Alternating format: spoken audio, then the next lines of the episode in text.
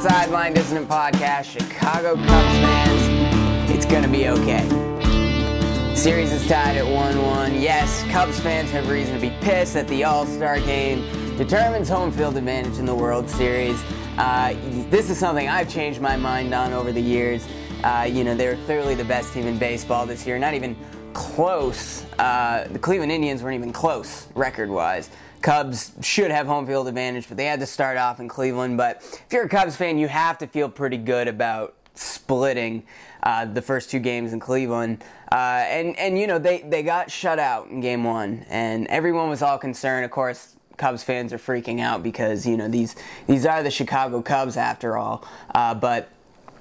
What you did see from the Cubs, and Joe Madden brought this up, is they were able to get to Cleveland's bullpen in Game 1. I think they stranded 9 base runners, but they gave Andrew Miller some fits. He's their best relief pitcher, and you have to feel pretty confident. They got 6 runs in Game 2. Going back to Chicago. Now, unfortunately, you can't expect the Cubs to win 3 straight. So chances are, if they are going to clinch this thing, if they are finally going to end this curse, they're going to have to do it in Cleveland. And that is just a shame, because I'm sorry, I think Jacobs Field is lovely, or it used to be called Jacobs Field, Progressive Field. I think it's lovely, but it's not Wrigley Field.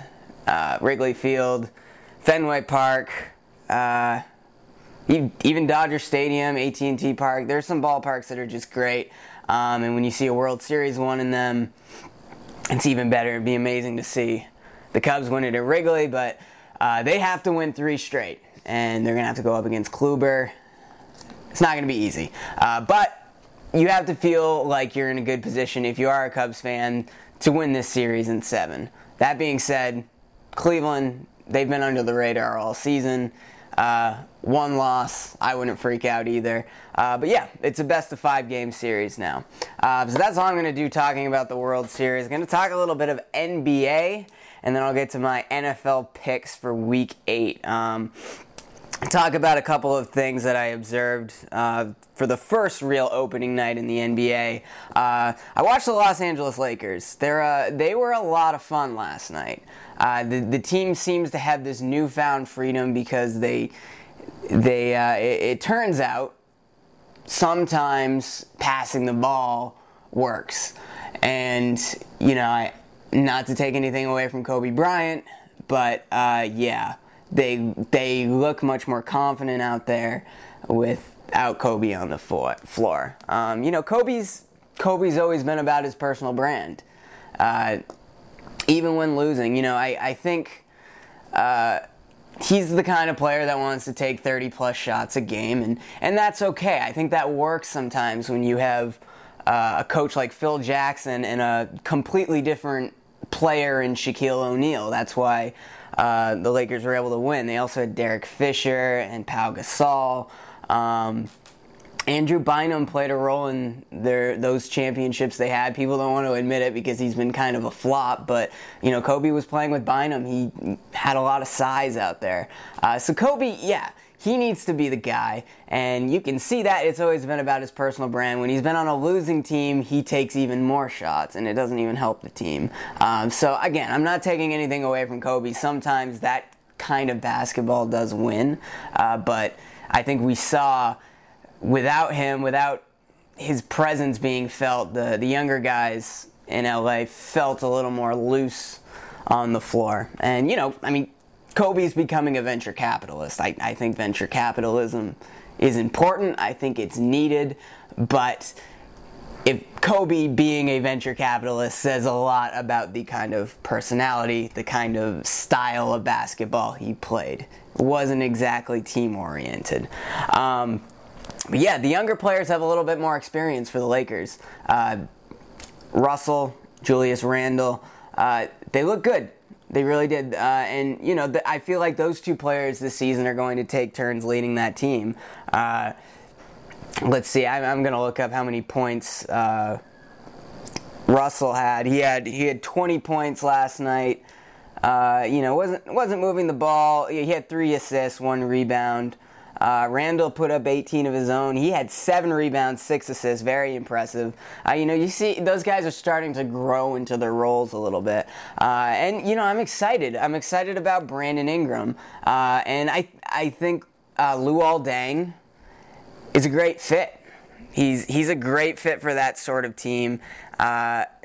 And I'm very happy with Timofey Mozgov as well. He looks in great shape, Mozgov. He obviously got a huge contract in L.A. I forgot exactly what the figures were, but he looked thinner, but he looked faster. He looked like he was moving the ball a lot better. Maybe that'll fizzle out because I think players get in better shape as the season progresses, but he's gone into the season in great shape. So it's great. Luke Walton's now the head coach there. It's a fun time to be a Lakers fan. But the Lakers are an organization that, they need... They're in L.A. They need to sell jerseys. They need to sell merchandise. They need to keep the glamour around it. And even when they were losing, Kobe Bryant provided that.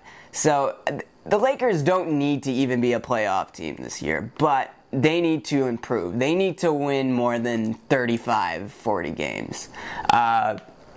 And it's important that these young guys excite this fan base a little bit, because if it is another 20-25 win season for the Lakers, it's not going to be a lot of fun. I think Lakers fans are very happy because what did they win? They won by 6 points against the Houston Rockets last night. Now I think the Houston Rockets probably took a step back. They're probably a borderline playoff team. I think Harden will play a little bit better now that Dwight Howard's gone. They're two great players, but they clearly did not fit together. But, a win versus the Houston Rockets isn't something to be overly excited about. That being said, the Lakers looked a lot better. The players looked a lot more confident. They looked like they were having a lot of fun out there. Let's hope it stays that way.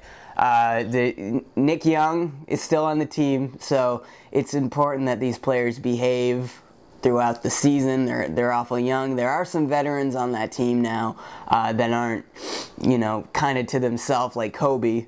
Like I said, Dang, Mozgov are there. They're the kind of role players that'll help guide these younger guys, especially while Russell and Randle get into better shape. But Lakers need to sell this team a little bit. They need to be at least mediocre this season. If they can be a sub 500 team, I think that's an accomplishment. And then one more year, you let Ingram get a year of experience. Russell have another year, and Randle's beginning to turn into a star. I like to think of players in the NBA like kids in high school. You get 4 years and you start, you play in a freshman team or a junior varsity team and you get better. And then by the time you're a junior or a senior, you're capable of playing at that varsity level. There are always exceptions. There are players that come in as freshmen and they're automatically stars on the varsity. It's rare. Obviously, LeBron James was a superstar the second he played basketball at St. Vincent St. Mary High School, but it's kind of the same way in the NBA. You're a freshman, then you're a sophomore, but then by the time you're a junior or you're a senior, you're a better player. And I think Julius Randle, this is what we're seeing. We're seeing him kind of grow into that role, and now Kobe's gone. I think he likes to spread the ball around with his teammates. His rebounding looks great. This will be great, as long as there aren't any attitude problems. Again, I think Nick Young needs to go, but, if Young can behave, it's a good Lakers team. Philadelphia. That was interesting last night. They didn't win the game. They played the Oklahoma City Thunder, was the final score. 103-97, but Philadelphia 76ers fans, they were encouraged. It was a lot of fun, particularly because Joel Embiid finally out there on the floor, and he looked great. The Sixers are lucky. They're lucky that they have an enthusiastic fan base because, again, I worry about the Lakers because if they can't sell this team this year, the appeal isn't going to be great, especially because the Clippers aren't a bad team. They could be a 3-4 seed in the Western Conference, possibly 2. But I worry about the Lakers because they're not going, you know, if they can't start winning basketball games and Kobe's gone, they don't sell merchandise, they don't fill the seats, fans love the Clippers even more. But in Philadelphia, they love basketball, and they've been filling that arena with a bunch of crappy teams over the last 3 years. They actually have a fan base that trusts the process, and this is good because they're able to build around it. And I think there was a lot of energy in that arena last night with Joel Embiid. Let's see, what did Joel Embiid do? 20 points, 7 rebounds in 22 minutes of play. I think the Sixers are going to take a conservative approach with Embiid, at least early in the season, but I wouldn't be surprised. All right, my apologies. My camera can't run for more than 12 minutes at a time for some reason, so I'll try to cut these into segments. I got a little stopwatch going, so can keep track, make sure I don't go over time. We're talking about Joel Embiid. Last night he had 20 points and 7 rebounds in just 22 minutes. That's incredible. Nobody was expecting him to come out and play like that. I mean, people were, expecting him to start and play, limited minutes, which he did. But you have to be fairly excited if you're a Sixers fan. Embiid, what he showed out there is he's mastered the fundamentals. I know that sounds cliche, but it's almost Tim Duncan-esque out there. But he's more athletic than Duncan, and he's versatile. He can shoot from 3. He kind of reminds me a little bit of Kevin Garnett, except he's a lot bigger, a lot wider too. He's 7 foot, 249 pounds. It's a player like this that's capable of making the center position relevant again. Over the last 10 years, the NBA slowly evolved into a guard first, and the last 2 years a shooting first league, but the center position is starting to come back, and I think we saw that last night with Anthony Davis. As I mentioned, I think the NBA is getting acclimated to the NBA for younger players. This is a lot like getting acclimated to high school ball, and Anthony Davis is at the tail end of his high school career.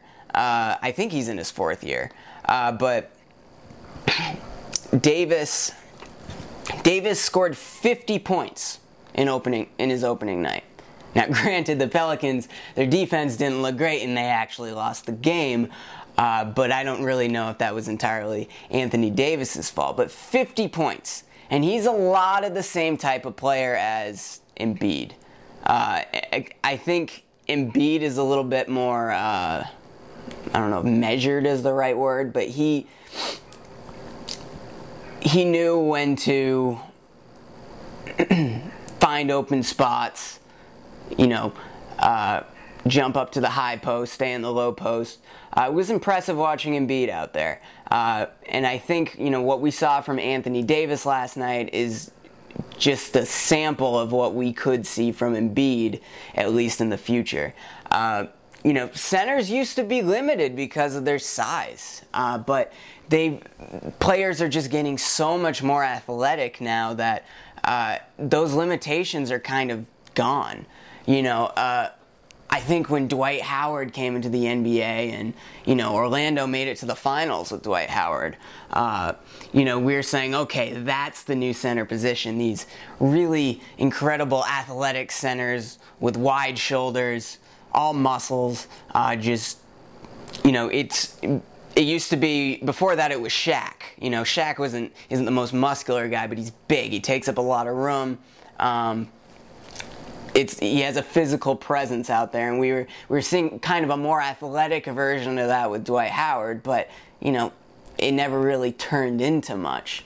Now what we're seeing is Dwight Howard is limited because he can't even make a foul shot, and he's certainly not going to go out and start shooting 3s. You have players like Anthony Davis out there and Joel Embiid. They can do all of that, and like I said, Embiid. He's a center. He's 7 foot tall, but he's athletic like Kevin Garnett. And you know, I think Kevin Garnett late in his career played the center position a lot more. He was mainly a power forward for the first two-thirds of his career, and then he played center a lot more because, you know, he didn't have to move around as much. And he kind of let his game evolve, and I think what we saw in the end, toward the end of KG's career, at least in Boston, he didn't do much when he went to Minnesota or even in Brooklyn, but what we saw at the end with KG when he evolved his game, I think we're seeing a similar game with Joel Embiid, and it's a lot of fun to watch. So, Sixers fans, you should be encouraged. Even if your team only wins 20 games this year, that is actually an improvement from last season. And when Ben Simmons is back, you know, he's expected to return before the end of the season. We'll see about that. You know, it's good that Sixers fans trust the process, and it might make sense not to rush Simmons, especially if there are setbacks. That's what they did with Embiid, and, you know, people tend to overreact after just one game, but 20 points, 22 minutes, 7 rebounds for Joel Embiid, a pretty good start for him. It worked out for him, so, you know, the Sixers aren't going to win the Eastern. They're not going to the playoffs this year, probably, but they're certainly not going to the Eastern Conference Finals. So, doesn't make sense to rush Simmons at this point. No, we saw Embiid; he was out for a while, but now his career has gotten off to a pretty good start. All right, so I talked NBA. You know, there's a lot of teams I wanted to talk about, particularly my team, the Boston Celtics, but they play tonight. They play the Chicago Bulls. It's a tough way to start the season, back-to-back nights. They're on the road against Chicago, and the Bulls are opening the season, and that's a fascinating team. Jimmy Butler, Rajon Rondo, and, of course, Dwayne Wade is there. So I may do something on them tomorrow. We'll see. But, yeah, it's going to be an interesting NBA season. Let's try not to overreact a little bit, but good times. So let's get to my NFL Week 8 bets. I'm going to go through each game. I'm going to start by telling you games that if you are a sports bettor, I'm not much of a sports gambler. What I do is I put $20 up because I'm way too scared, and I spread that $20 across every game, so every game's worth about $1.50. So, you know, I'm a high roller. But I'm going to tell you the games that you should probably select, and then, you know, I'll pick a few games that probably aren't the right games to put your money down on because, you know, the spreads might be terrible or it might be pretty even. We'll see. But first game I'm going to say you should pick is the Arizona Cardinals versus the Carolina Panthers. Panthers are 3-point favorites in Carolina. That seems odd to me. I think Vegas seems to have a bias for teams that are coming off of bye weeks, particularly if they're playing at home. But, you know, that's all that Carolina really has going for them. You know, they have had 2 weeks to work out the kinks a little bit, but, you know, Cam Newton isn't protected by his offensive line like he was last year. He's also a liability. He could get hurt. That could happen. The receivers aren't playing as well, and that defense has lost a lot as well, especially at the defensive back positions. But Arizona, they held Seattle to just 6 points in 5 periods of play last week. Think about that. Now, I know Russell Wilson is playing through injury, but he's been resilient playing through injury. He's had great games on a bad knee and a bad ankle. Arizona, sure, they're on the road, and they held Seattle to 6 points last week in that atrocious game, which I personally found entertaining because when that many kickers miss field goals, you can't help but be entertained. But Arizona, going into Carolina, the way that defense is playing, and we haven't seen enough from the Panthers. We like to think Cam Newton is the same quarterback and he's dealing with the same receivers, the same offensive lines. Everyone's playing as well as they were last year, but they're just not. And Arizona's offense certainly has ways to go. But Carson Palmer is relatively consistent. I think he can beat up on that Carolina defense, certainly a lot more than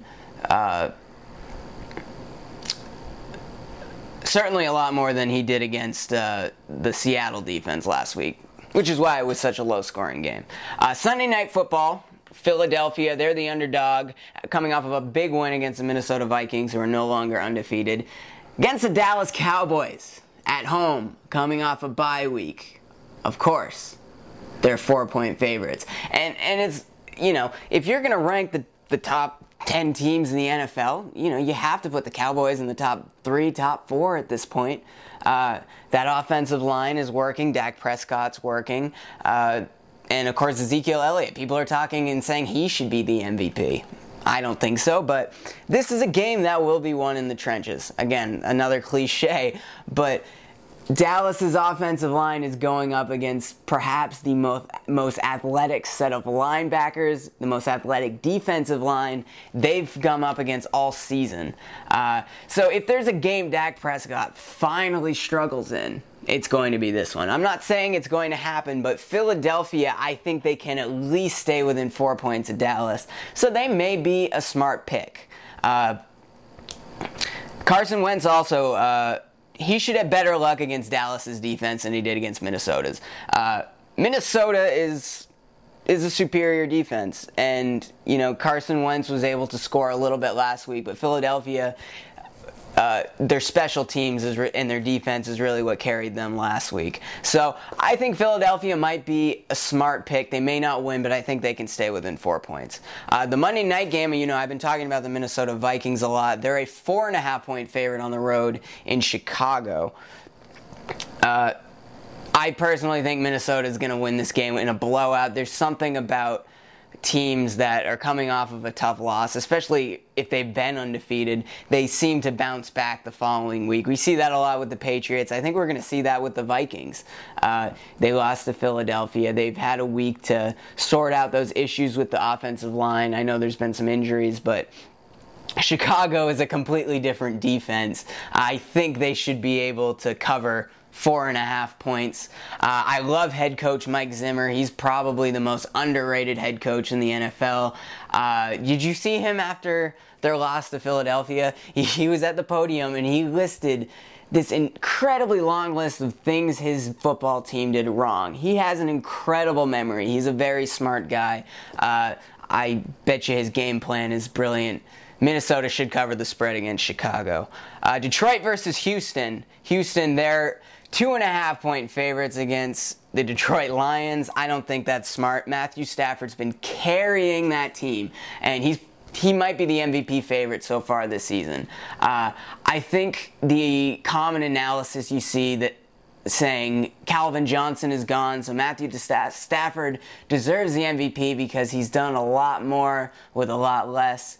I think there may be something to it, but I think that's a bit overrated. I think Detroit's offensive line has overperformed this season, and it's certainly helped Matthew Stafford. But, you know, that's a team that can go into Houston. Brock Osweiler has been shaky. He's certainly shaky against good defenses. It's possible he bounces back, but the way Detroit's offense is playing, Houston's consistency, I think Detroit being a 2.5-point underdog, I would pick them even if it were a pick 'em. Next, Seattle, 2.5-point favorites on the road versus New Orleans. I'm picking Seattle. This is a popular underdog pick, the Saints, because their offense is as complete as they get. But I think Seattle will bounce back, just as they did in Week 2. In Week 2, they had a similar game from last week against Arizona, where they only had 6 points. They had a similar game in Week 2 against the Los Angeles Rams, and Russell Wilson tore it up the next week at home. Granted, they're on the road, but Seattle should be able to cover 2.5 points. New Orleans, I wouldn't be surprised if it's a shootout because New Orleans' defense is atrocious. Nothing compared to Arizona's. So Russell Wilson should play significantly better against that defense, even on a bad ankle, bad knee, whatever he's dealing with. Here's a pick. I never bet on the Patriots because they're my team, but it might be smart to bet against them this week. Might be. I'm not saying they won't win. I would think they will win, but they're 6-point favorites on the road in Buffalo. And Buffalo is a team that in Week 4, they shut out the Patriots. Now, it's hard to expect Rex Ryan to win 2 regular season games against Bill Belichick, but he's at home. You know, he's up against Tom Brady as opposed to Jacoby Brissett in Week 4, but, you know, Buffalo could keep it a close game at least. I wouldn't be surprised Bill Belichick makes the right adjustments, as he often does, and the Patriots go in and tear it up. But 6-point favorites in Buffalo, that's very generous. It's very generous. The rest of the games in Week 8 are very difficult choices. Green Bay is on the road in Atlanta. Atlanta is a 3-point favorite at home. I wouldn't expect the Packers to play incredible, but people fell in love with the Falcons early in the season, just as they did last year. And they've lost 2 in a row now. And just like last year, Falcons get off to a hot start, and they begin to collapse. So Green Bay is not playing their best football right now. They beat Chicago last week in an ugly game. I wouldn't expect them to do a ton, but I wouldn't say the same about the Falcons. Team that's lost 2 straight. It's just the Falcons are a team that just can't seem to evolve. You know, they look great in the first few weeks of the season, but then teams learn and they can't switch up their game plans. And there are some teams that are able to adjust very well. Obviously, the Patriots change their game plan every week. You never know what to expect. I really like the Philadelphia Eagles this season. We all know their linebackers are incredible in their defensive line, but they never blitzed all season until they played the Minnesota Vikings, and it worked out. You need to change your game plan up, and I don't see that from the Atlanta Falcons. But Green Bay's not playing well, so that's really a tough choice. Denver Broncos, they're a 4.5-point favorite at home against the San Diego Chargers. Denver's a much better team at home. We've seen that this season. But 2 weeks ago, they were on the road Thursday Night Football against the San Diego Chargers, and they lost. And the Chargers defense, they got to Trevor Siemian. And San Diego's an underrated football team. They really are. Phillip Rivers is an underrated quarterback. They're protecting him better than they did last year, that offensive line. It's still not great. They're still up against Denver. But San Diego's defense is much improved too, so I wouldn't be surprised if they went into Denver and stole one. But again, that's a tough choice. Trevor Siemian bounced back last week, and it's just hard. 4.5-point favorites, Denver.